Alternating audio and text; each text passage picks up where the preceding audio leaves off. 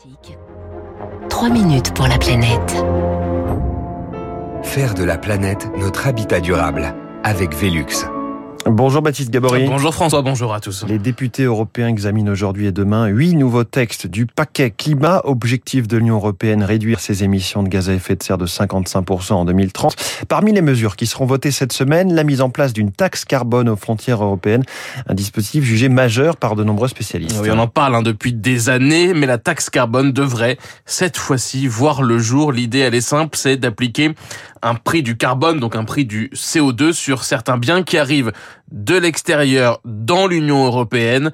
Euh, Pascal Canfin est eurodéputé Renew, président de la commission environnement du Parlement européen les industriels européens payent un prix du CO2 de plus en plus élevé, autour de 80 euros la tonne de CO2. Ce serait complètement inefficace et injuste que de les laisser en concurrence avec des produits qui viennent de Turquie ou de Chine, qui eux appliquent un prix du CO2 de 0 euros et qui du coup euh, sortiraient du marché nos propres industriels au moment même où ils réalisent les investissements dans la décarbonation. C'est la première fois qu'on connecte autant les enjeux commerciaux et les enjeux climatiques. Une taxe carbone aux frontières qui ne sera applicable que sur les produits qui viennent donc de l'extérieur, mais qui sont aussi concernés par des quotas de CO2 en Europe. Cela va donc permettre de réformer en parallèle le marché carbone européen et ainsi de supprimer progressivement les quotas gratuits qui sont offerts à certains industriels européens. C'est capital, selon Christian de Pertuis, professeur à l'Université Paris-Dauphine, fondateur de la chaire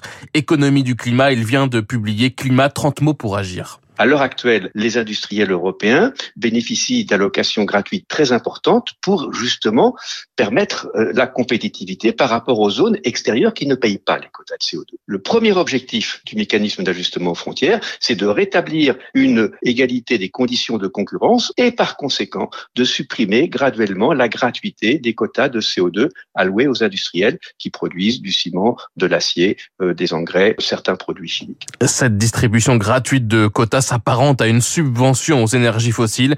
Les supprimer, c'est donc accélérer la transition selon Christian de Pertuis. Et c'est pas un hasard si, depuis que ce mécanisme est sur la table, brusquement, des grandes compagnies qui produisent de l'acier découvrent que sur les hauts fourneaux de à Arcelor, à Fos ou à Dunkerque, on peut peut-être instituer des systèmes de production d'acier primaire décarbonés à partir de l'hydrogène. C'est, c'est pas tout à fait un hasard si c'est à ce moment-là que sortent des projets de décarbonation des cartons. Cette taxe carbone nos frontières ne concernera dans un premier temps hein, que certains secteurs, l'acier, le ciment, les engrais par exemple, mis en place euh, progressif peut-être à partir de 2026. Les quotas gratuits, eux, pourraient disparaître complètement d'ici 2030. 2030, c'est trop tard selon le réseau Action Climat.